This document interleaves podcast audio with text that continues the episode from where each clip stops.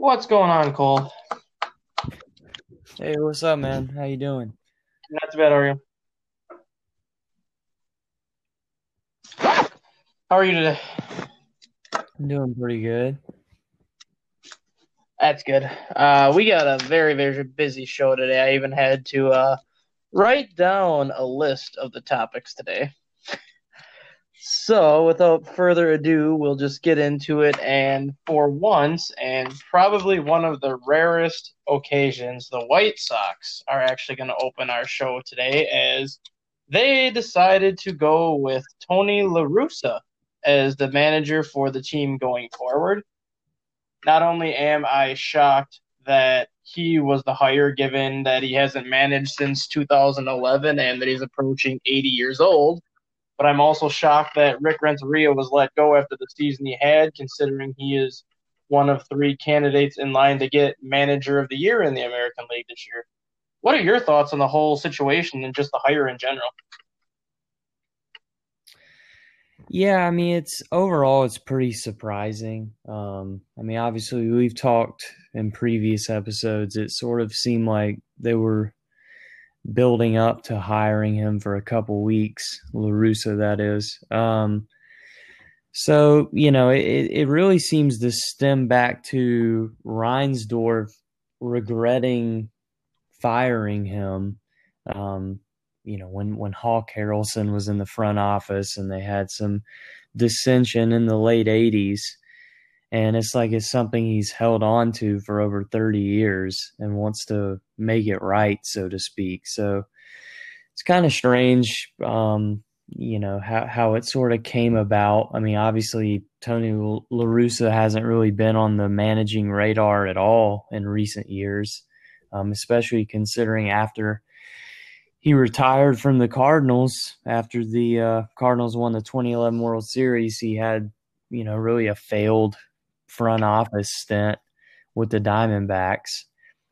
And it seems like a lot of the time he's been in the news and these past few years it's been for him maybe railing on you know today's climate in baseball with the celebrations and, and trying to uphold the old rules and whatnot. So it kind of came out of nowhere and and um, you know, definitely a surprising hire considering they have such a young, the White Sox have such a young, vibrant core group. You figure they would maybe go younger with a manager because you know, I mean, they're they're going to be World Series contenders next year, but it's not like they're in this desperate win now mode. Um, you know, I mean, for for several years, they're really going to be, you know, a competitive team.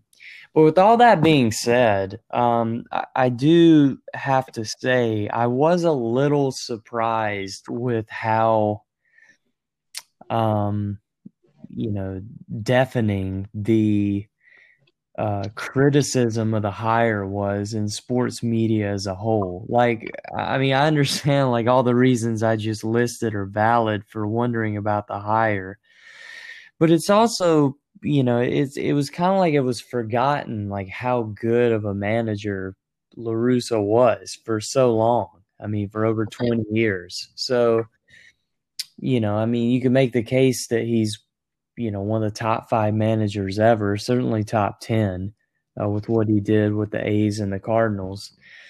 And I mean, he went out on a high note, winning a World Series in 2011, and arguably retired kind of early because his his retiring kind of caught people off guard. So maybe he still has some left in the tank. Um, you know, as long as he is cool with, you know, the way the game is is kind of changed over the course of the past nine years, and you know, which he said some things supporting Tim Anderson and, and some of the celebrations and whatnot. I don't really expect that to be an issue. Um, you know, I, I'm sure he'll adapt. I mean, adapt or perish. And, you know, it's not like he hasn't managed in 20 years. Like baseball wasn't um, hugely different nine years ago. Uh, so I expect he'll adapt, and you know it could end up being worthwhile. I mean, because again, he's a great manager. Certainly has, um, you know, about as good a pedigree as anybody you could ask who's who's looking to get back into managing this year. So, you know, maybe it'll be a hire that'll pan out. I mean, if they're looking to go to that that next level and be true World Series contenders, which they really haven't been since you know Ozzie Guillen was still the manager there. Uh, then maybe this will be the hire. Maybe they'll spend you know about three years or so with La Russa, and and he'll look to get the team over the hump, so to speak. And maybe it'll work out. I mean, I hope for his sake and for the White Sox sake that it does. Yeah, it's funny you say like he was a very like obviously he was a very successful manager with the Cardinals, but he kind of had his own way of doing things. Like he was very old school and kind of by the book as opposed to a lot of the new managers who are all about analytics and things like that. And given how young the White Sox roster is, I'm kind of just curious to see how he can adapt to more of the analytic side of things as opposed to just managing the old school way. We already know the White Sox have declined options on Edwin Encarnacion and Gio Gonzalez, who I think are two players that would fit well with La Russa, given how they've been in baseball for a long time and kind of understand the way he want is, wants to manage. But now it looks like the White Sox are also rumored to be in on both George Springer and James Paxton. Thoughts on those two? Yeah, if they could get Springer, that would be huge. I mean, I've seen him mentioned with the Red Sox as well. You know, maybe one of the really big market team or um, really lucrative teams will go after him. But yeah, if you can get George Springer, who is you know a, a true catalyst. I mean, he's really like the X factor for that uh, Astros lineup, and obviously was a key piece in, in getting that team to be a World Series contender in the first place. He and Altuve. Um, yeah, if if they could get him, that would be huge. You know, James Paxton's another promising, young, promising player. Um, you know, he's a guy. He's, he's he's a little older than it seems like he is. You know, he's 31, but um, obviously, he had some great years with the Mariners. Uh, you know, kind of a, a forgettable Yankees tenure, especially due to injuries. But you know, if, if he's a guy who can get back to pitching the way he was, you know, 2017, 2018, um, yeah, he could certainly bolster that rotation that already obviously has um, Keuchel, Giolito, some other promising young pitchers. So, yeah, I mean, you know, they're going to be a, I can imagine they're going to be a hot commodity or a hot destination for um, notable free agents for the next couple years. Uh, you know, like they were this past off season, really, with Keuchel kind of breaking the mold or going against the grain of what the media thought and um, and agreeing to join the White Sox. So, yeah, I mean, they're clearly in, you know, a win now mode. I mean, even though they don't necessarily, it's not like it's it's desperation. They're going to be in that mode for several years with that young core group they got. So, yeah, I mean, you know, again with with La Russa, just to kind of finish up my points on that. Yeah, the key, the key thing will be like you said, if he can, you know, evolve into this because that's the number one thing that's changed since he last managed was reliance on analytics and the fact that the sort of old school approach to using pitchers and and different things like that um, has changed. But you know, one thing for his sake is with all the A's and Cardinals teams he managed, he's kind of used to managing lineups where it's a lot of, you know, home runs and strikeouts. So he is kind of used to that. Um, yeah, I just a lot of the criticism I saw in the media brought up all kinds of stuff. It's like they threw the book at him. You know, I even saw criticism about um, you know, the blaming him for the steroid use that was so rampant on some of those '90s A's teams, and obviously Mark McGwire, you know, with the A's and the Cardinals. But yeah, just you know, a, a lot of stuff that was brought up that that was kind of used against him. Um, you know, making it to where it's almost like he's he's going to be sort of an underdog going into the 2021 season as strange as that sounds. So yeah maybe it'll pan out. You know maybe they'll get some uh, free agents here in the coming months weeks and months and um, yeah i mean there's certainly going to be legitimate world series contenders. So La Russa isn't going to have to worry about any type of rebuilding mode. It'll just be uh, win now mode yeah, and while the White Sox appear to be on the verge of pretty much busting out, at least for the next couple of years, you have the Cubs who are kind of in the exact opposite situation where they kind of need to figure out what direction they want to go after this season, who to hang on to. We've already seen them pick up Anthony Rizzo's option, which was a no brainer given the price tag on it. We saw them decline Jon Lester's option again, a no brainer given what his option year was in terms of financial constraints.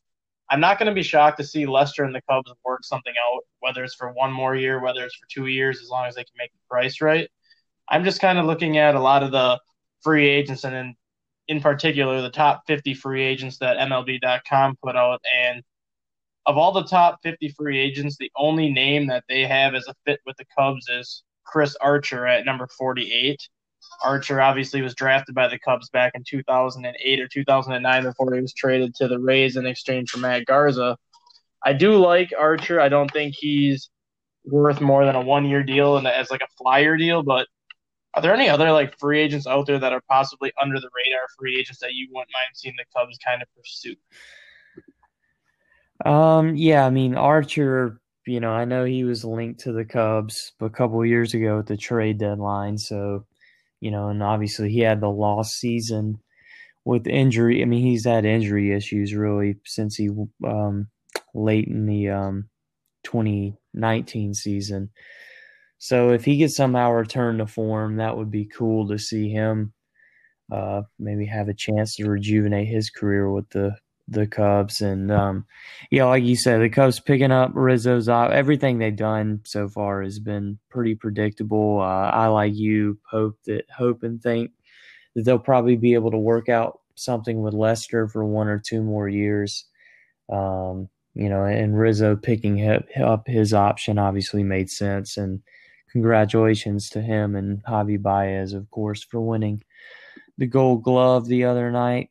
Um, Rizzo's fourth, Baez's first.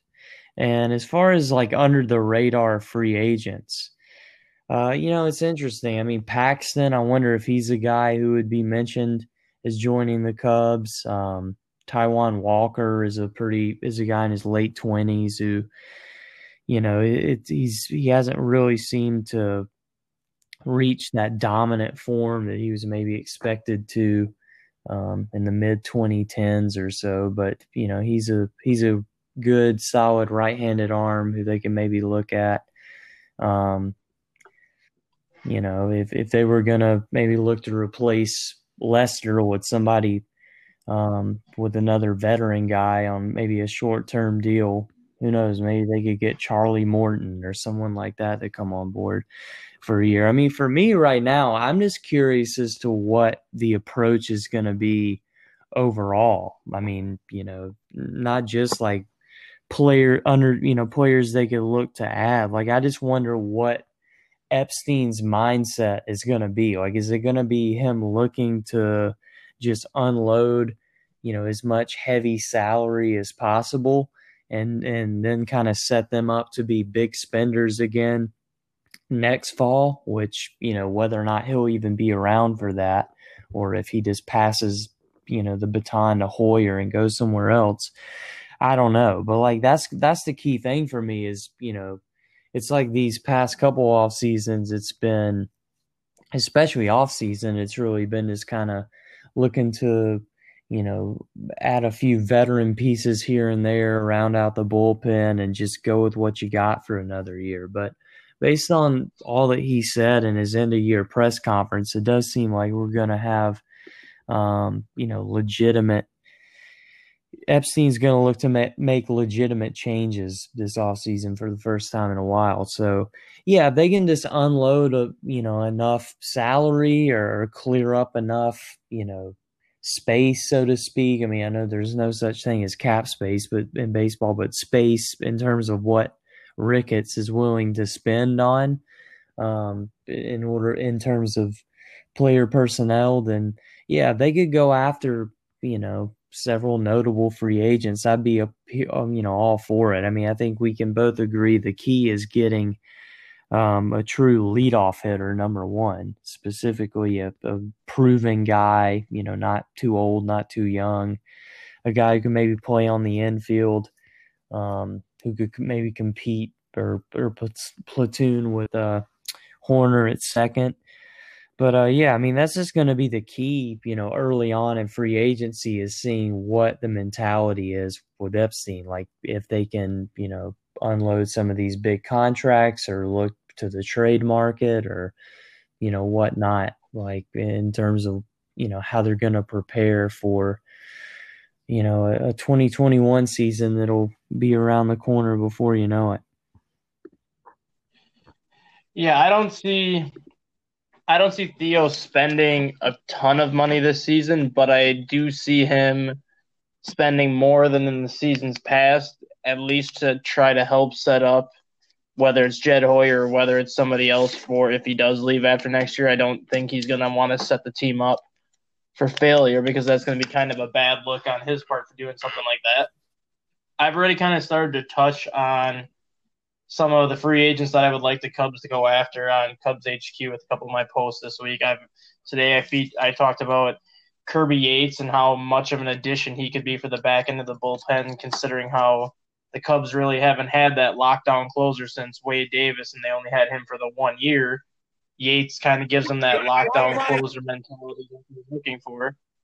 And then same thing with um, Rick Porcello, who I kind of highlighted on Wednesday, Porcello kind of reminds me of when the Cubs brought in Jason Hammel back in 2015 and 2016, a guy that bounced around for much of his career, but for the most part was fairly successful. And then Hammel gets to the Cubs and has the two best years of his life. Those are kind of the signings I kind of see the Cubs going after guys that are kind of on the backside of 30, but they're still in that 32, 33 range where they still have a couple years left. And then you can get them for one or two years and hope to get their final two years out of them before they kind of get to the downside of their career. Yeah, another. Yeah, I mean, obviously, like you said, you know, Kirby Yates. Uh, that's a that's a good potential signing. But yeah, like you said, you know, bolstering the bullpen will be key as well because that's obviously been the one glaring weakness in terms of you know the job that Epstein has done since the Cubs won the World Series is rounding out the bullpen. Seems like every season since since then, it you know there have been middle relief questions, and yeah, obviously the Kimbrel acquisition didn't hasn't necessarily panned out. Um, you know, I mean, he arguably looked significantly better. Uh, this this year is a setup man as opposed to the lockdown closer of old um, that the Cubs were expecting him to be. So, yeah, bullpen depth, you know, potentially adding a, a veteran guy to the rotation, especially if, if Lester's going to walk away. Um, and yeah, prioritizing getting a leadoff man or, or just, you know, getting some guys who can take walks, who can draw walks, who can get on base. Um, just kind of moving away from the, you know, homer happy, um, lineup, you know, strikeout in uh, strikeout inducing lineup of of recent years and, and looking to kind of rejuvenate thing, things there. But yeah, I mean, I just hope that, you know, and would assume that Epstein would at the very least have it set up to where, you know, they'll have plenty to work with next fall. And he won't, if he does decide to follow through on his, you know, 10 year pledge to head somewhere else, then, um, after his 10 years with the Cubs are up, then he won't leave the Cubs in a precarious situation. Um, but yeah, I mean, to me, it's just going to be a matter of will they look to give David Ross one full season with this core that he's, you know, accustomed to from for the most part? Like obviously a lot of these those guys were still there or were there, you know, during the 2016 season uh, when Ross was obviously a catcher there, or, or you know, is Epstein going to look to rebuild or, or reload or retool, so to speak, uh, this off season? Yeah, I think that I think Epstein will give. I think Epstein will go to Ross first and kind of ask Ross what his feelings are on it. I don't expect them to blow the team up, but I do think Ross is going to try to back this group at least for one more season with a normal off season, a normal regular season. If there is fans, I mean, even if there's not fans, at least playing the season out, 162 games is a normal season. So if Ross has a chance to do that, I'm curious to see, but it'll just be interesting, I guess. It'll be more so. I don't expect Theo to quit on the team. Like I don't expect him to just come in and not do anything to improve the team because that's not in his DNA. He's not built like that. He's built to put a winner on the field. That's what he's been known for. I think it's just going to be more so is he planning on putting a winner on the field this year in terms of a team that's going to win 90 plus games, or is it going to be like one of those situations where the team he puts together this year is going to get 84, 83 wins, something like that? but it's more so laying out the plan for whoever comes in sure. after him. Yeah, yeah, yeah. Yeah, I agree. That's going to be the key thing to look out for. And now we'll head on to uh, football, where this weekend was very busy weekend. We'll start with the Bears, and I don't know what you even want to make of that game. Uh, somehow the game ended up 26-23. Somehow that game ended up in overtime I'm still trying to figure out how we got to overtime because the Bears' offense was, if you want to say atrocious, that's actually putting it lightly because they were just flat out awful in that game. And Nick Foles had one good drive in the fourth quarter that brought the game to 23 20. Outside of that, that team just, I don't know, that team is getting more frustrating to watch week by week. It's amazing that they're still sitting at five and three and sitting in the position they are, but with Mitchell Trubisky now being injured with a shoulder injury, it's Nick Foles or bust at this point for Chicago, and there's really nowhere to go but down. I think I can say, and because that offense doesn't seem like it's going to be getting going anytime soon. Yeah, I mean, just to quickly touch on the Trubisky situation. I mean, obviously that kind of um, quelled any doubts as to whether or not Foles would be on the hot seat. Um, you know, Trubisky only comes in for one play, a, a three yard run on um by him, you know, on on Sunday, and evidently now he's got a you know pretty you know fairly serious in a way, uh, um, or at least something that could turn into something very long term or serious, an injury that will at least shut him down for a few weeks. So you know who knows, he might not even really be right to take any snaps in the near future anyway. So it seems like it's definitely Foles. It's Foles or bust now, like you implied. So uh, yeah, I mean, based on you know, and as far as what happened on Sunday, um, yeah, I echo your sentiments in terms of I don't even really know what to make out of this game that game i mean it is it is kind of funny and i know i've i've said this before but it's like with foles it's strange. It's like when the pressure's on, or he's playing, you know, b- behind, or he comes in, you know, as a replacement starter or whatever. If it's some unique, uh, you know, angsty situation, so to speak, it's almost like he's better than when it's just like a normal situation, you know, and he's the starting quarterback and, you know, it's the first quarter and they're looking to set the tone it's like that's where he struggles the most. Because uh, yeah, I mean, you know, he looked atrocious for most of the second half, but yet somehow they were able to, you know, put together a couple quality drives late in the game, and Santos kicks the clutch field goal, and they get it to overtime. You know, of course, as far as the Saints, I mean, they weren't. Drew Brees wasn't really able to air it out like usual because they had all those uh, injury issues and COVID issues um, to you know affecting the receiving corps. so uh, you know that that obviously worked to the Bears' advantage, but in the end, Saints able to get it done. But yeah, just an odd odd game. I mean, you know, the running game too. I mean, the first quarter they couldn't bring the Saints couldn't bring, you know, who have a good, really good run defense, couldn't contain Montgomery. You know, couldn't br- br- bring him down. Excuse me. Um, you know, broken tackles left and right. But then, yeah, that just sort of, you know, dissipated in a way for most of the second half, and the offense, you know, their the cameras showed the Allen Robinson and others over on the sideline looking dismayed. You know, Troy Aikman's on the broadcast uh, criticizing Foles at every turn and and the lackluster offense. You know, they had a couple delay of games. Um, yeah, I mean, it was just you know, pretty ugly, but that's just kind of how this Bears team is. I mean, just a smash mouth defense, um, you know, an underrated secondary, if you will. I almost feel like that secondary doesn't get the love it deserves on a national scale, um, like the front seven does. But uh, yeah, just a smash mouth defense and an ugly, streaky offense that you just feel like is going to maybe turn a corner and settle into a rhythm, but never really does. Um, but you know, hopefully, you know, I mean, obviously the the trade deadline came and gone, and they didn't really do. Um, Bears didn't really seem to to look for much. Um, obviously, stood pat.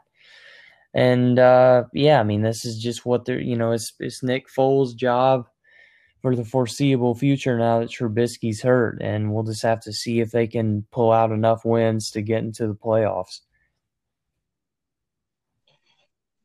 It's kind of funny how you mentioned that, like Nick Foles, like when the pressure's on him, he seems to do better, and then if he's like the bona fide starter by default.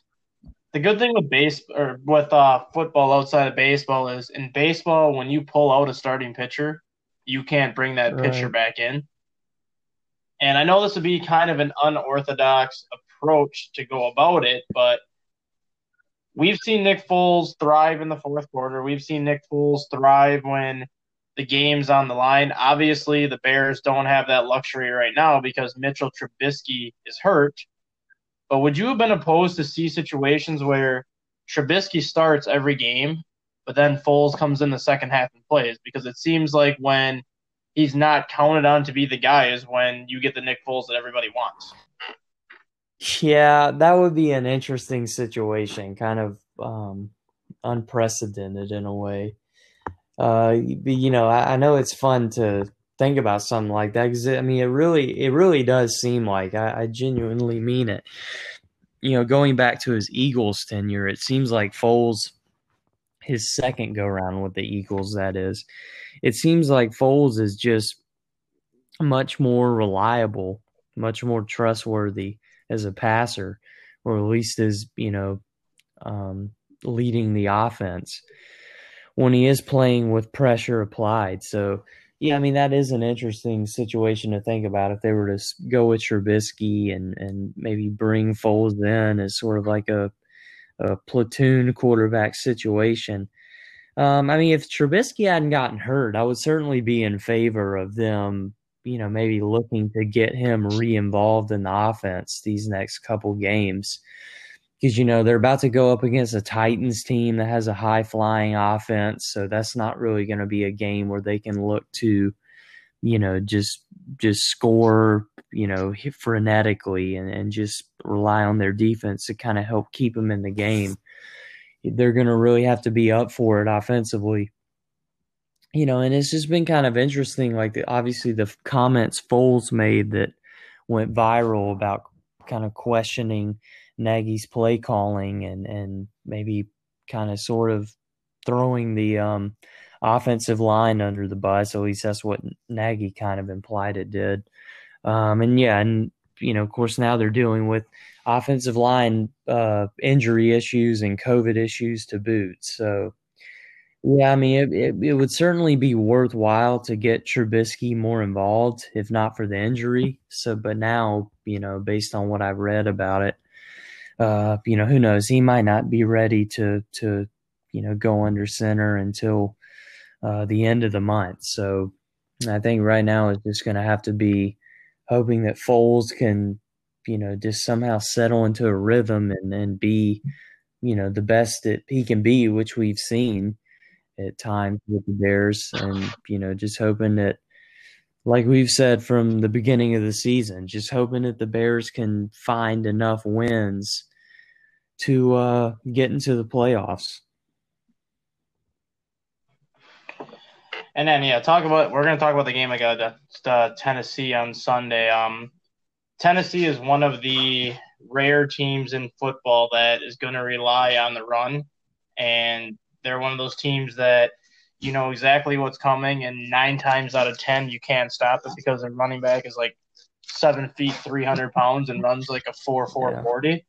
So when Derrick Henry gets going, you know it's going to be a long day, and the Bears, obviously, the key for them to win on Sunday is they need to key in on Derrick Henry and they got to make life as miserable as possible for him.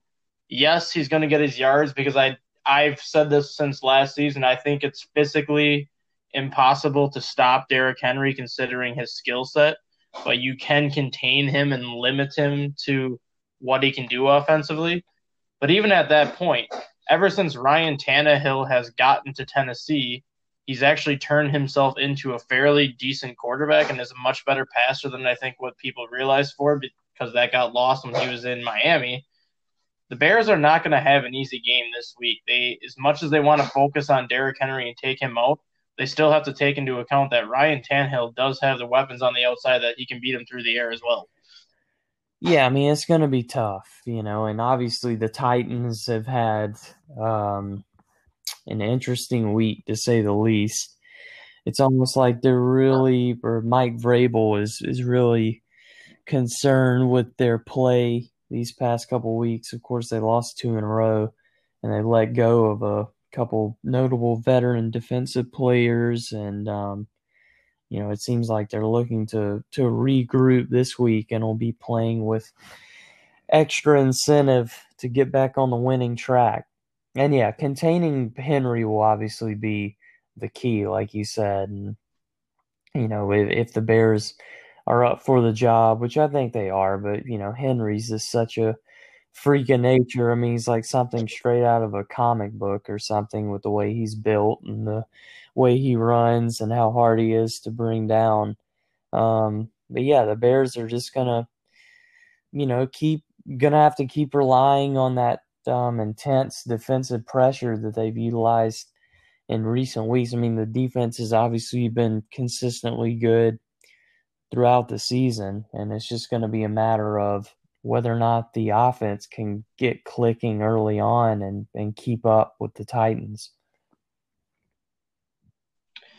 If they do lose to Tennessee this weekend and fall to five and four, would that cause you to kind of raise the red flag and worry a little bit, or would you look at it more like this was the difficult part of the schedule that everyone talked about, and it was only a matter of time until they started running into games where they were going to lose? Yeah, that would definitely be cause for concern. Um, you know, especially considering, and I think I've touched on this before, and obviously the standings speak for themselves, but just how competitive and, and well rounded the NFC is as a whole. I mean, I think I've you know I've seen that um, the NFL is considering possibly expanding to eight playoff teams for this season. You know, due to the fact that you know the the COVID effects that that's had on you know and potentially planning for the possibility of games getting canceled and not being able to be made up late in the season. So that's something that would work out in the Bears' favor. But yeah, I mean, getting through the difficult portion of the season is one way to look at it. But if they were to lose three in a row, um, and another thing is how they play this weekend. Like if it's like it's been these past two games where it's a shoddy, lackluster, uh, wishy-washy offensive performance, yeah, it'll certainly be cause for concern. You know, because then they'll have um, the Monday night game at home against the Vikings, which is winnable, followed by a bye. Um, then at Green Bay on Sunday Night Football, which will be really tough, of course. Uh, but, you know, I would say that most of their games the rest of the way after this weekend are certainly very winnable. Um, so, you know, it, it, won't necessarily be panic mode, but it'll, you know, losing three in a row, it'll definitely be cause to uh, raise the red flag and be concerned for sure. And while you have the Bears kind of going in the opposite direction in terms of where they started, we do have two college football teams in the state of Illinois that are, well, one in Illinois and one just outside of Illinois that are heading in great directions. We'll start with Northwestern this week, and Northwestern came into Iowa and they came ready to play again last week. Um, their defense showed up. They limited the Hawkeyes to just 20 points. They had a game sealing interception late in the fourth quarter. And despite Peyton Ramsey not playing at the level that I know he wanted to play, Northwestern is 2 and 0. Their defense has proven to be a very good defensive unit this year. Their offense is going to be hit or miss, but Wisconsin Badgers have now had two consecutive games canceled because of COVID and they have that matchup with the Badgers in three weeks where they have Nebraska this week, followed by Purdue, where Northwestern could be 4 0 heading into that game against Wisconsin. That game right there could decide who represents the Big Ten West in terms of the Big Ten championship. Yeah, definitely. I mean, we just gotta hope that we get there. You know, that it's that it's able to uh, take place. I, I feel so bad for Wisconsin's players and coaches and administrators, fans. I mean, obviously that's such a tough situation that, you know, we I mean, I don't need to rehash what we've already discussed last week, but obviously the Big 10 is just you know, put itself in a precarious spot. In Wisconsin, you know, it's so sickening for them because not only are they uh, you know, obviously the front runner to win um, the Big Ten West and get to the Big Ten title game, but you know they're uh, a legitimate college football playoff contender. I mean, obviously we had the big three in Clemson, Alabama, and Ohio State, but you know they could easily be that fourth fourth team. So you just got to hope that they're able to, um, you know, keep their hopes alive. They can't really they can't afford to miss another game after this weekend because um, they won't be they will no longer be eligible for the to reach the Big Ten championship. So um, just gotta hope that you know that they'll be able to get back to playing next week. Um, and as far as Northwestern, yeah, anytime you're able to win at Iowa, you know that's obviously a, especially early in the season before you're able to really settle into a groove. That's obviously a huge plus. Um, you know, it's safe to say that Northwestern is is back to uh, the Northwestern of, of recent years, with the exception of last year, which obviously they were terrible. Um, yeah, Ramsey, you know, not necessarily doing, uh, not necessarily living up to the billing, coming off a outstanding performance against Maryland, but you know, great defensive performance. I mean, that's what we can we've come to expect with Pat Fitzgerald coach teams when it seems like they do go on the road and pull off a big win. Um, it's it's usually a, kind of a low scoring, defensive oriented game, defense oriented game such as that. So, yeah, kudos to them for starting off two and zero. Oh.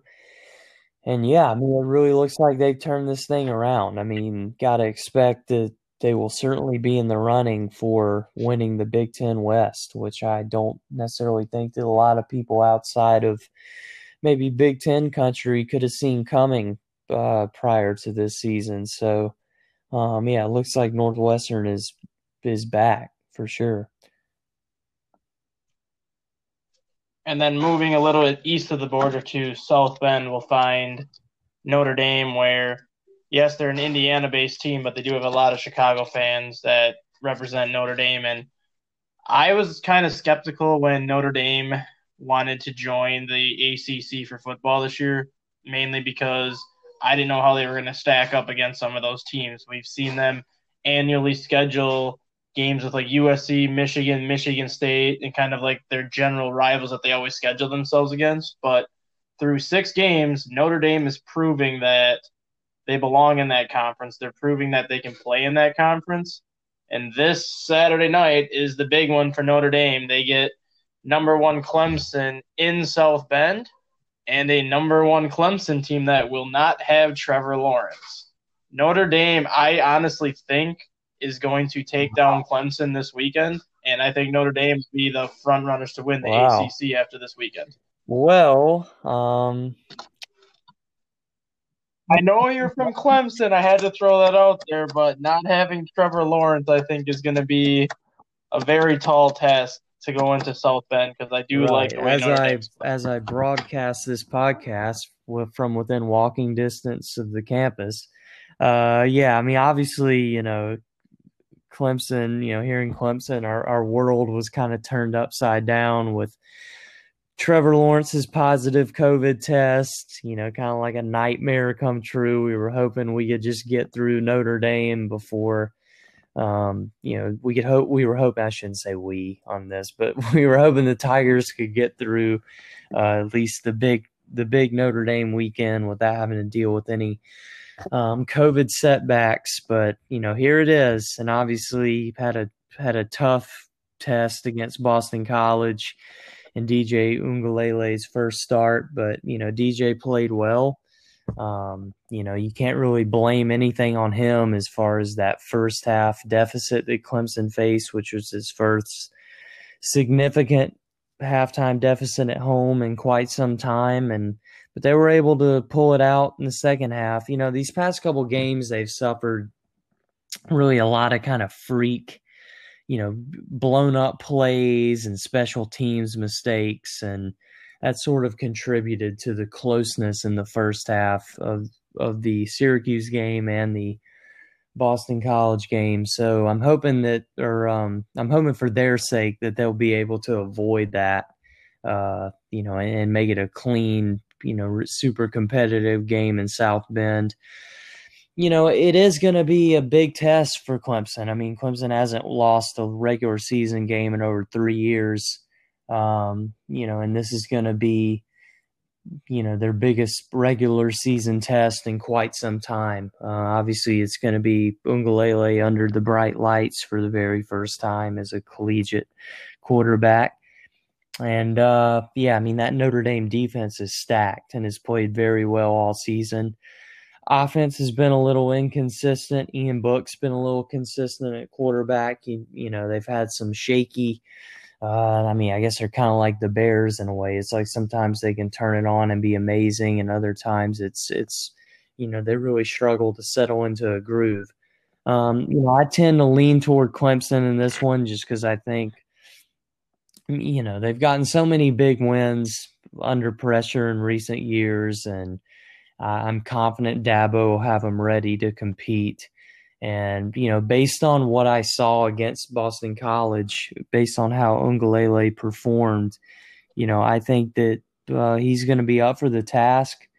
Um, you know, and again, based on sort of some of the offensive inconsistency from Notre Dame this year, you know, they're going to have uh, their work cut out for them going up against Clemson's defense. But for what is worth, you know, Tyler Davis, who's arguably Clemson's best uh, defensive lineman, he's going to be out yet again. He's missed a couple games now. Uh, Mike Jones Jr., one of their best linebackers, is going to be out. Um, so that's certainly not going to work in Clemson's favor. But um, yeah, it's it's certainly Clemson's you know d- toughest regular season test again that they've had in quite some time. Um, hopefully, Trevor will be able to travel, which I think Clemson's hoping is planning for, and, and be on the sideline and be sort of a an assistant coach, an assistant quarterbacks coach for DJ to offer some leadership there and you know, just for his sake, I mean, I hate it for him that he's that he's having to miss out on games in the midst of what could be a Heisman winning season. But yeah, that has the potential to be the biggest game of the season so far, maybe the biggest game when it's all said and done of the regular season, especially considering that uh, Bama, Georgia, a few weeks ago didn't really live up to the billing. But um, yeah, I mean, we'll we'll see. You know, I I, I can't necessarily pick against Clemson because they've you know they've proven to be up for the task in, in ACC play for for so many years now, um, especially when you know the pressure's on. But uh, yeah, I mean Notre Dame should certainly be looking to come away for, with a win for sure. Yeah, I love DJ Uiagalelei. I followed him since he was at St. John Bosco a couple years ago, even when he was backing up Re-al Mitchell during those good seasons. But this is the reason why I hate the independent teams in college football.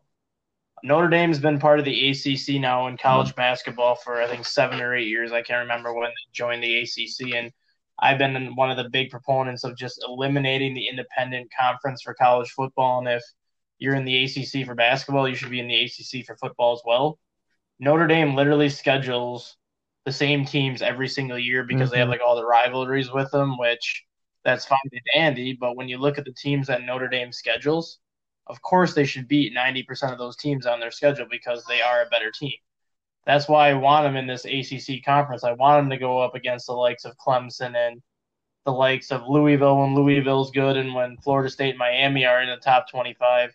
It just gives Notre Dame more tests. And I wouldn't be surprised if, obviously, I don't think it's going to happen next year, but even if Notre Dame loses to Clemson on Saturday, but they're very competitive against Clemson, I wouldn't be surprised for Notre Dame to entertain the idea of joining the ACC. Well, I'm glad you feel that way because I can say, as somebody who has lived in uh, South Carolina my whole life, and you know, I can speak on behalf of us in ACC country and say that we, you know, really want Notre Dame to take that leap and and walk away from their big TV contract with NBC and join the ACC. I mean, it'll be better for the conference. It'll be better for Notre Dame, really, in the long run, and it'll obviously be better for um, you know college football and and just ACC play being boosted will help college football as a whole. So, yeah, I mean, it's it's something that I think is kind of antiquated in a way, and I could talk about.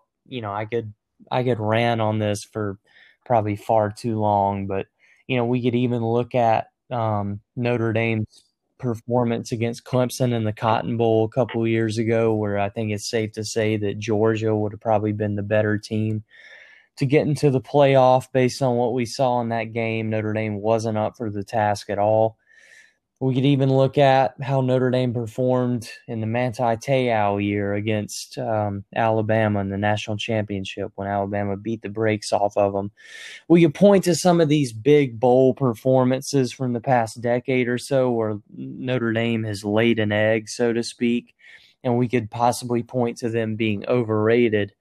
Or, or their great record not really being indicative of, of what they really are due to the fact that like you said, I mean, it's this thing where you schedule these same, you know, opponents you're familiar with, uh, you know, and and just kind of relying on your NBC TV contract to keep you independent, and the fact that you know they're arguably historically the you know one of the all greatest programs of all time, if not the greatest so yeah, they have those rivalries with Stanford, Southern Cal, Michigan, Michigan State, Northwestern, Purdue, and it's just kind of like the same teams every year, you know. But yet, meanwhile, they're competing for ACC championships and literally every other sport um, except hockey. but um, yeah, I mean, so you know, you, you would like for them um, you know, really, I, I, feel like most college football fans who aren't necessarily diehard Notre Dame fans would like for them to join the ACC, be part of a conference, have a regular conference slate, really help bolster the ACC and and give you know Clemson somebody to really be a big time competitor who can you know maybe uh, break the break the streak here of Clemson dominating the ACC in recent seasons um, and offer and mix things up. So uh, yeah, I would certainly like for them to join. You know, I was rubbing my hands together when I saw that they were going to be eligible for the ACC championship because you know I, I kind of assumed that maybe if they were able to get a taste of what it was like for competing for a conference championship, which obviously that program knows nothing about because of their long running independent streak. Um, then maybe they'll want to just jump ship and and you know leave the independent life and obviously they would have to say goodbye to their M- NBC TV deal when you know considering they would be part of a conference with his own TV deal. And uh, yeah I just think you know if they can say goodbye to that money from the TV contract and and be part of the ACC it'll be much better for that football program in the long term. I really feel that way. I mean, they're already playing like Boston College annually. They they played Syracuse recently. They played Florida State. So it's not like they don't play ACC teams. And when you're in the ACC, you get nine conference games and like three non-conference games.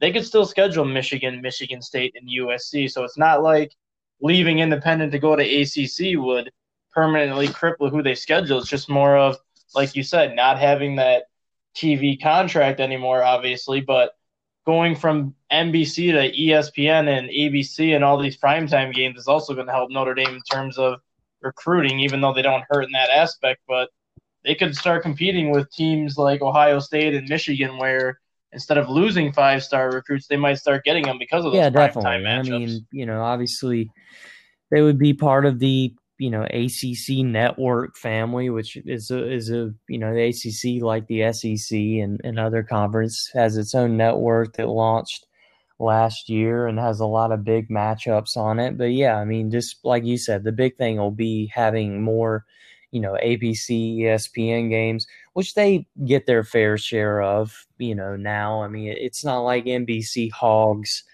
all of Notre Dame's big matchups, but um yeah, I just think, you know, from a recruiting standpoint, from a competitiveness standpoint, from just the fact that, you know, it, will a respectability standpoint. It's like they've come under fire a lot in recent years for for fans and critics alike, saying that, you know, that the, the schedule they play where I mean, to be fair, like you know, I, I I said like they're used to these opponents playing year after year. Well, so obviously does a conference slate, but you know, from Notre Dame's standpoint, when it's a little different from a conference where you know they may switch up like the uh, non-division opponents that you play each year, which of course they do, and then you play the light division opponents um, you know, and the ACC uh, has an eight game conference slate. So, you know, Notre Dame would still have several opportunities to keep um, some of those rivalries alive while also having the element of, of conference parity and not, you know, being at the mercy of schedule makers like like every other, um, you know, college football team is. It's it's not independent and just you know having the ability to compete for you know a conference championship which is so key. I mean you look at in the early days of the or the first year especially of the college football playoff how it uh, hurt the big 12 not having a championship game and not having like an outright conference winner. And but meanwhile notre dame's been able to kind of coast scot free and you know be considered a, a college football playoff uh, worthy team, and obviously got in a couple years ago and got crushed by Clemson. And you just feel like it would be more fair, um, you know, and more competitive, and just you know better for college football and better for Notre Dame in the long run if they were just part of a conference wholeheartedly.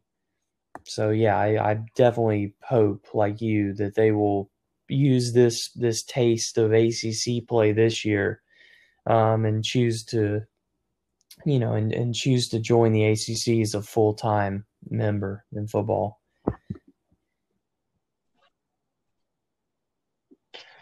Well, Notre Dame is a team that experienced the college football playoff once before. A team that probably will not be experiencing that for any time in the near future is Illinois. Um, I know they made significant strides as a program last year with Lovie Smith, and there was, I think, more optimism heading into this season than in seasons past. But through two games, Illinois has really been dealt, I would say, the toughest card in the Big Ten in more ways than one. The first game of the season, you go to Madison and get your doors blown off by the freshman quarterback Graham Mertz. You get through most of the week until the end of the week, and you find out that you do have players that are dealing with COVID. So you were kind of on the fence about playing that game against Purdue. Fell behind big early against Purdue, but battled back and lost by seven. And now this week, you get a very angry Minnesota team that's not only 0 2, but they took the loss. Yeah, to, and a thriller. I think Maryland last week, wasn't it? Yeah. yeah they took the one point loss to Maryland last week, which is really going to rub PJ Fleck the wrong way, especially for a team that last year was yeah, I mean, from the Big Ten Minnesota definitely, is, especially defensively, is has uh, been lackluster to start the year. And it also didn't help matters that after Michigan's offense looked so great against Minnesota week one of the Big Ten season, of course, Minnesota laid an egg against Michigan State uh, this past weekend. So, yeah, and, and like you said, Maryland and Tua's little brother pulling out the thrilling win uh, against Minnesota in week two. So, yeah, you have to figure that Minnesota will be um, extra fired up to you know, put a win in the win column um, this week and, and avoid starting off 0 and 3. And yeah, just Illinois bad luck. You know, obviously Brandon Peters um, taking the brunt of of the COVID scourge, and you know, obviously uh, COVID affecting you know the team that Illinois was able to field field against Purdue um, which was a, a, winnable game for them under normal circumstances. And Purdue, you know, even with Rondale Moore's weird situation, which we touched on last week, David Bell has really stepped up and proven to be, you know, one of the top sophomore wideouts in the country. So um, he helped Purdue come away with a win there and yeah, I'm afraid it looks like it, it might end up being just a disappointing all around season to forget for Illinois, uh, unfortunately for them. And uh, but yeah, you know, maybe maybe with Minnesota's defensive struggles, Illinois will be able to to come, you know, make some magic happen and come away with a win at home this weekend. Um, you know, either way, somebody's going to have to be 0 and 3 um, I would kind of hedge my bets on it being Illinois, but um, who knows? Maybe they can they can get something going because Minnesota has are has definitely after they were sort of the Cinderella team last year, the the CFP Cinderella team throughout most of the regular season. Um, yeah, they're they're definitely not looking like they're going to be all that competitive this season. Then the final college football team in Illinois actually kicked off their abbreviated six game schedule last night as the MAC conference kicked off mm-hmm. yesterday mm-hmm. with some MACtion, as they always call it, during the week. And Northern Illinois opened the season against one of the conference favorites in Buffalo. And you can clearly see who the conference favorite is early on, as Buffalo not only got off to an early lead, but they just looked extremely well balanced last night. They looked extremely kind of prepared as opposed to Northern Illinois really didn't get much going until late in the fourth quarter, and by that time it was already 49 to like 10 at that point. So I don't really know what to make on Northern Illinois season yet, just because they were one game in, but it is only a six game season, so for them to look as bad as they did outside out of the gates for their first game, it does kind of concern me for their potential of what. yeah, for sure, especially after a disappointing season last year in which they um, weren't even bowl eligible, which is you know which is definitely uh, disappointing for you know what we've come to expect from NIU football in recent years. Um, they you know they're just two years removed from winning the MAC title, so the MAC championship game. So yeah, they got you know Thomas Hammock as their head coach. Is his second year on the job.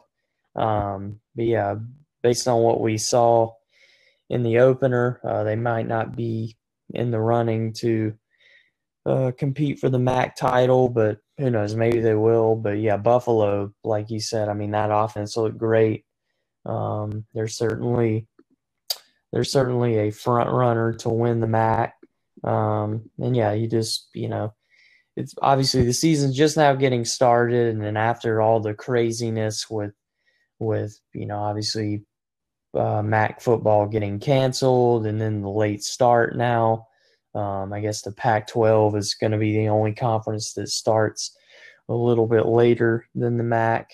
Um, so I'm just you know happy for all of for their sake that that they're getting to play, and um, NIU will get to stay at home and take on Central Michigan next week, which obviously is a which is definitely a game I should say definitely a game that they should um, look to win to move to one and one. But uh, yeah, impressed with Buffalo, and uh, for Northern Illinois, just hoping they can you know get back to to being a competitive team in the MAC after a a lackluster 2019 season.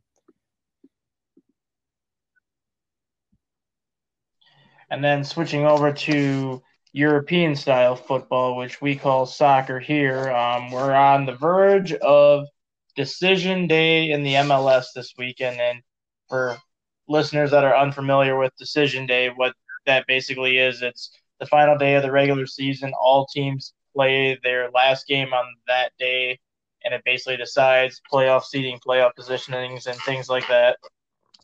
Chicago Fire came into this week needing four points in their final two games to clinch a spot on their own without needing help. And they missed a golden opportunity last night to get three points. They had a 2 0 lead on Minnesota with about 28 minutes left, and they let Minnesota tie things at two. Then it looked like Chicago was going to win the game in extra time when Robert Beric got a late goal in extra time, which was later ruled offside. Once again, they walk away with one point instead of three. They still hold that final playoff position heading into Sunday's contest against New York City FC, but now instead of needing only one point on Sunday, they need at least three points to clinch on their own. And New York is one of the best teams in the Eastern Conference, so it's not going to be home sweet home. I don't think it's going to be more of a struggle yeah, than sure. I think Chicago and, uh, Fire. I've been for. pretty complimentary of most of their draws, which they've had a lot of draws since we started this podcast, but that was a pretty disappointing one, like you said. Um, I mean, I know Minnesota is obviously a good team; they'll be in the postseason, uh, but you know, to to blow that two 0 lead and waste some opportunities toward the end to to pick up a win, um, that's that's pretty disappointing. But you know, again, I mean, based on how far they've come, it's just kind of impressive that Chicago's in this position. Uh, and, you know, like you said, they're going to have their work cut out for them on decision day against NYFC to just be able to get to the postseason.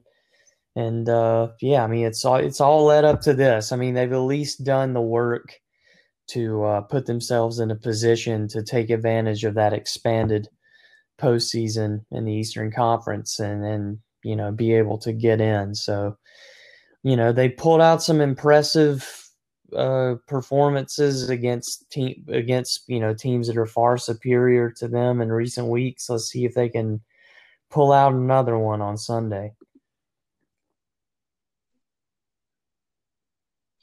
If there's any, I guess, silver lining to take away heading into that game on Sunday, it's the fact that Chicago is playing at home. And I've kind of been looking back since Paunovic was the head coach when he started four five years ago before the Rafi Wicky got in, and over the last five years, the Chicago Fire actually have the fifth best record at home in the MLS, but they have the worst record on the road. They've won zero road games this year, and they've won a total of wow. seven games on the road in the past five years, which clearly is not going to get it done. But yet they still somehow made the playoffs back in 2017, mainly because they had one of the best records at home.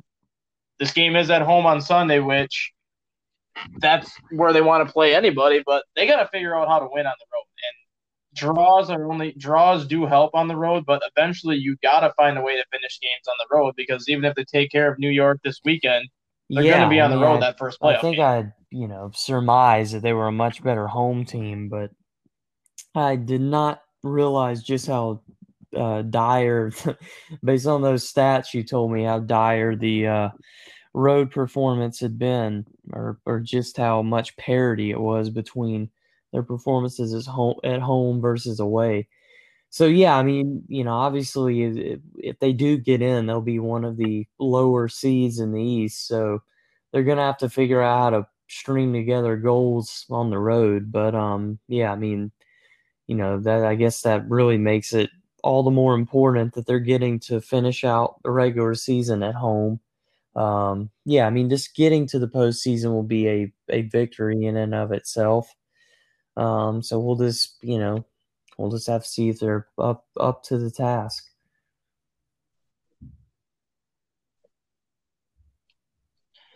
And New York is actually, I mean, you could honestly say New York really could take Sunday off if they wanted to because they right now are the fifth seed in the mm. East.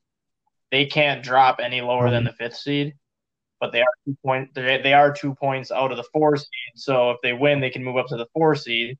But New York's pretty much put in the playoffs position where they're going to stay. They're going to get at least one home game in that first round they're going to play, but they have a chance to move up where they could potentially get two home games. But if New York really wanted to rest some of their players on Sunday, I wouldn't be surprised if they did that. Mainly because they really can't go anywhere else in the standings. They can't drop any lower than where they are. And if they win, they still have to hope the Columbus Crew lose. Otherwise, yeah, maybe. I mean, maybe that's what you know. That'll be something that the Fire can kind of hope for is that they they won't necessarily be eager for a win or, or playing an aggressive uh, style looking for goals, and that the Fire will be able to take advantage of that. Uh, last two topics we're going to touch on today are the Chicago Bulls and Chicago Blackhawks briefly. Uh, we'll start with the Bulls, and Billy Donovan has started to round out his coaching staff for next year, and I believe he's actually finished rounding out who he wants. Uh, obviously, he kept Chris Fleming from the previous staff on there because Fleming did a lot of the Orlando workouts with the team during COVID, so the team kind of has that familiarity with him. They kind of have that respect for him, and they just kind of wanted that unity with him. Uh, Maurice Cheeks coming in was no surprise there. Cheeks has been working with him in Oklahoma City the last several years, and that was pretty much a dead giveaway that he'd be joining him in Chicago this year. But the other two hires that Donovan man, I was actually kind of surprised. Um, I forgot the guy's name from Philadelphia that he brought in. I think his last name was Bryant, but I'm not surprised to see him come over mainly because Doc Rivers is going to try to bring in his own staff in Philadelphia too. So he was kind of maybe that odd man out or the odd coach out. But one coach I'm surprised to see is that Josh Longstaff from the Bucks, and I don't know a lot about him, but I guess this was more of a one of those moves to kind of move him higher up on the bench in terms of assistant rates. But how far down on the bench is he going to be in Chicago? He's going to be behind Maurice Cheeks and probably Chris Fleming. So was that really a lateral move for him? It was. Does that move kind of surprise yeah, me? I mean, I guess you know, I, I guess it's just something that that he figures is better off for his career. I mean, obviously the Sixers coaching situation is is kind of in flux at the moment in terms of what Doc Rivers is going to do. I don't know. I mean, I'll I'll certainly take it from for uh, Donovan's sake. I mean, I'm I'm pretty pleased with the uh, coaching staff he's he's been able to put together. Obviously, getting Mo Cheeks to join Chip there is is huge. Um, you know, the defensive acumen that he brings to the table is you know he has such a great track record as a as an assistant coach, and um, you know he's been around the coaching game for a long time, and obviously had a great playing career and his work well with Donovan. So um, I was really pleased to see that, and um, and I think I got my my assistant coaches kind of mixed up there, but uh, John, yeah, John coming. No, yeah, yeah, Brian. Yeah, Brian spent his entire career with Philadelphia, and he was with um. I want to say he was was Cheeks there right before Brown got there? Uh, yeah, yeah. I want to say Bryant was in the organization when Cheeks was there, but he was with the Delaware G League team at that point. And then when Brown took over is when he made the move to the NBA team and was second in line behind Ime Udoka, which Udoka probably would have gotten the head job if Doc didn't get fired. So I guess Bryant leaving makes a lot more sense just because of what you were saying. The Doc Rivers coaching staff is yeah. So flux Mo, and no all right. So yeah. So going to do just to clarify, because sorry, I kind of mixed up the the names you were talking about, but yeah, Mo Cheeks. Just to clarify, yeah, who obviously was a great Sixers player back in the day with Dr. J and Co. Yeah, he was the head coach um, at the Sixers before um, Collins, Doug Collins came on board, Right. and obviously they had some good years there, and um, you know, and and he had the Pistons job. But yeah, he's just he has a good track record as an assistant with two different stints with the Thunder um, and the Sixers going back to the '90s and and um, early 2000s. He had a good he had a good run there as well. So uh, yeah, I mean, I just really like that hire, and uh, so Bryant coming over for the Sixers. I mean, again, I'll take it. It may be viewed as a as a lateral move, but um, yeah, I mean, you know, with the the pedigree he has of working on that staff and the playoff experience, sure, I'll take it. And then Longstaff, which is what you talked about as being a lateral move, yeah, that's definitely an interesting um, hire for sure. I don't really know what all the decision making went into it because it looks like the Bucks, for the most part, are still going to have about the same coaching staff under Budenholzer. But again, I'll take it from the standpoint of you know Donovan looking to put together a well-rounded coaching staff. It seems like a lot of these new head coaches are putting together deep coaching staffs. You know, look at what Nash is doing uh, in Brooklyn and the the deep coaching staff he's putting together, including working together with his former head coach and Mike D'Antoni, which will be interesting. But uh, yeah, I mean, you know, being able to get Mo Cheeks is a win in my book, and obviously the other guys seems like a plus considering the experience they have working with playoff ready teams. So uh, yeah, I mean, you know, I, I think it's safe to say that you know Donovan did a good job of putting together the staff, and uh, now the next thing to do is focus on the off season and the draft and look at uh, building up that roster. And then we'll close out the show today with the Chicago Blackhawks. Uh, there's not much going on in terms of Blackhawk news at the moment. I did a column today of kind of the state of where the Blackhawks are right now and kind of what to expect moving forward this year as they appear to be entering. I'm not going to say a full rebuild, which they were doing before when they got the Patrick Kanes and the Jonathan Toews, but I think it's more of like a mini rebuild where they're trying to get younger in certain positions and just trying to establish more of a long term success again.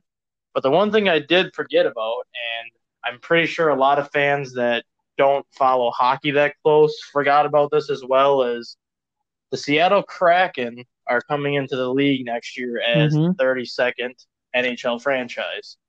I love the name, I love the logo, so I probably will follow them as much as I follow the Blackhawks. But when they get to the point of joining, you're going to have the expansion draft, similar to what the Vegas Golden Knights had when they joined a couple of years ago. And the Blackhawks have a chance to unprotect some players, and they have a chance to protect some players that the Seattle Kraken cannot touch. Who, in your mind, do you feel on this team right now is one of those players that Chicago needs to protect so Seattle That's a great question, and that is also not something that it, had crossed my mind. So I appreciate you uh, bringing that. That's a great point with Seattle coming in. Obviously, like you, I'm looking forward to them. I think the nickname and logo is awesome, but yes, that will bring up an expansion draft, which is not something in this crazy time that it crossed my mind. So, in terms of the Blackhawks' approach to that, you have to wonder who they will look to protect. I mean, will they look to protect some of the core veteran guys? I mean, will it?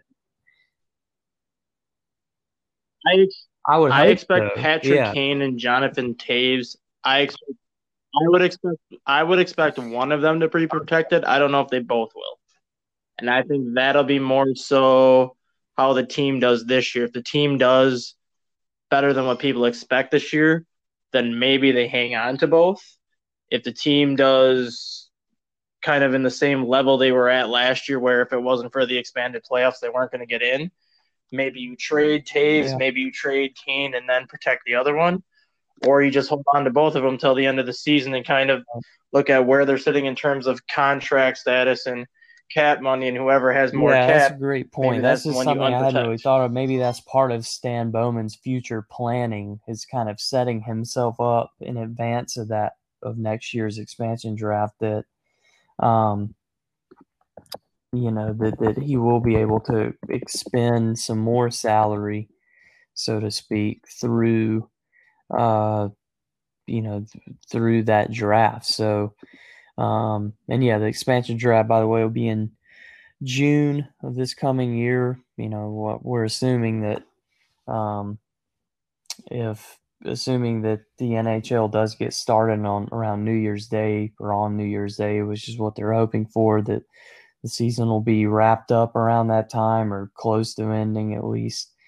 Uh, so yeah, I guess a lot of how you know a lot of who um, Stan Bowman chooses to protect will revolve around how they perform this year. So hopefully for Toews and Kane's sake, they'll have you know, one last playoff ride that'll maybe set themselves up to be a part of the team in the future, or you know, maybe that'll be it. Maybe it really will enter a full rebuilding phase after this year. And as much as I like Jonathan Toews, I think he would be the one that is unprotected over Patrick Kane. And it goes back to what you brought up either last week or the week before, where Toews was kind of questioning Bowman for trading Brandon Saad and kind of letting go Corey Crawford. If Toews is already kind of questioning Stan Bowman's moves, that kind of might be, I hate to say it, a first class ticket out of Chicago because Bowman's not going to want to keep anybody on that team that doesn't support him or yeah, doesn't sure. believe and that's obviously tough to think about because you know Toews has been really the leader of that group, the the glue guy throughout um, throughout their you know their three Stanley Cup runs. So, but yeah, they have a you know a young head coach and and you know a fairly uh, or likely going to have a fairly young roster, with the exception of some of those veteran guys who are still holdovers from those great teams. So yeah, maybe that will be instrumental to him, you know, taking his talents elsewhere and Stan Bowman starting with a an entire rebuild. But I guess we just got to wait to see how they do this coming season. No, it was a little bit longer today, but we had a lot to discuss. But that's all the time we have for you today. Is there anything else that you want to Just, you, you head know, off for today, all the listeners, be sure to check out our websites. Check out Dustin's great articles, his great commentaries on our our family of Chicago Sports HQ websites, and uh, yeah, obviously got a lot a lot coming up with the NBA draft, and obviously continued um, NFL season, really Big Ten country, MAC country. You know, football season's really just getting going, so uh, have that to look forward to as well. All right, take her easy, Cole. Stay safe, stay healthy. Enjoy the big one between right. Clemson and Notre Dame this weekend. Since I cannot watch the Badgers for another week, I'm probably going to be watching yeah, Notre Dame and Clemson you, myself. Hopefully, the Badgers will be back at it next week. I appreciate it. I'm uh, yeah, pretty nervous about Saturday, but it should be a great game. Um, certainly, it'd be good for college football to have that big primetime matchup. So that's obviously something else to look forward to. All right, see you, man. All right, take her easy. Talk next week.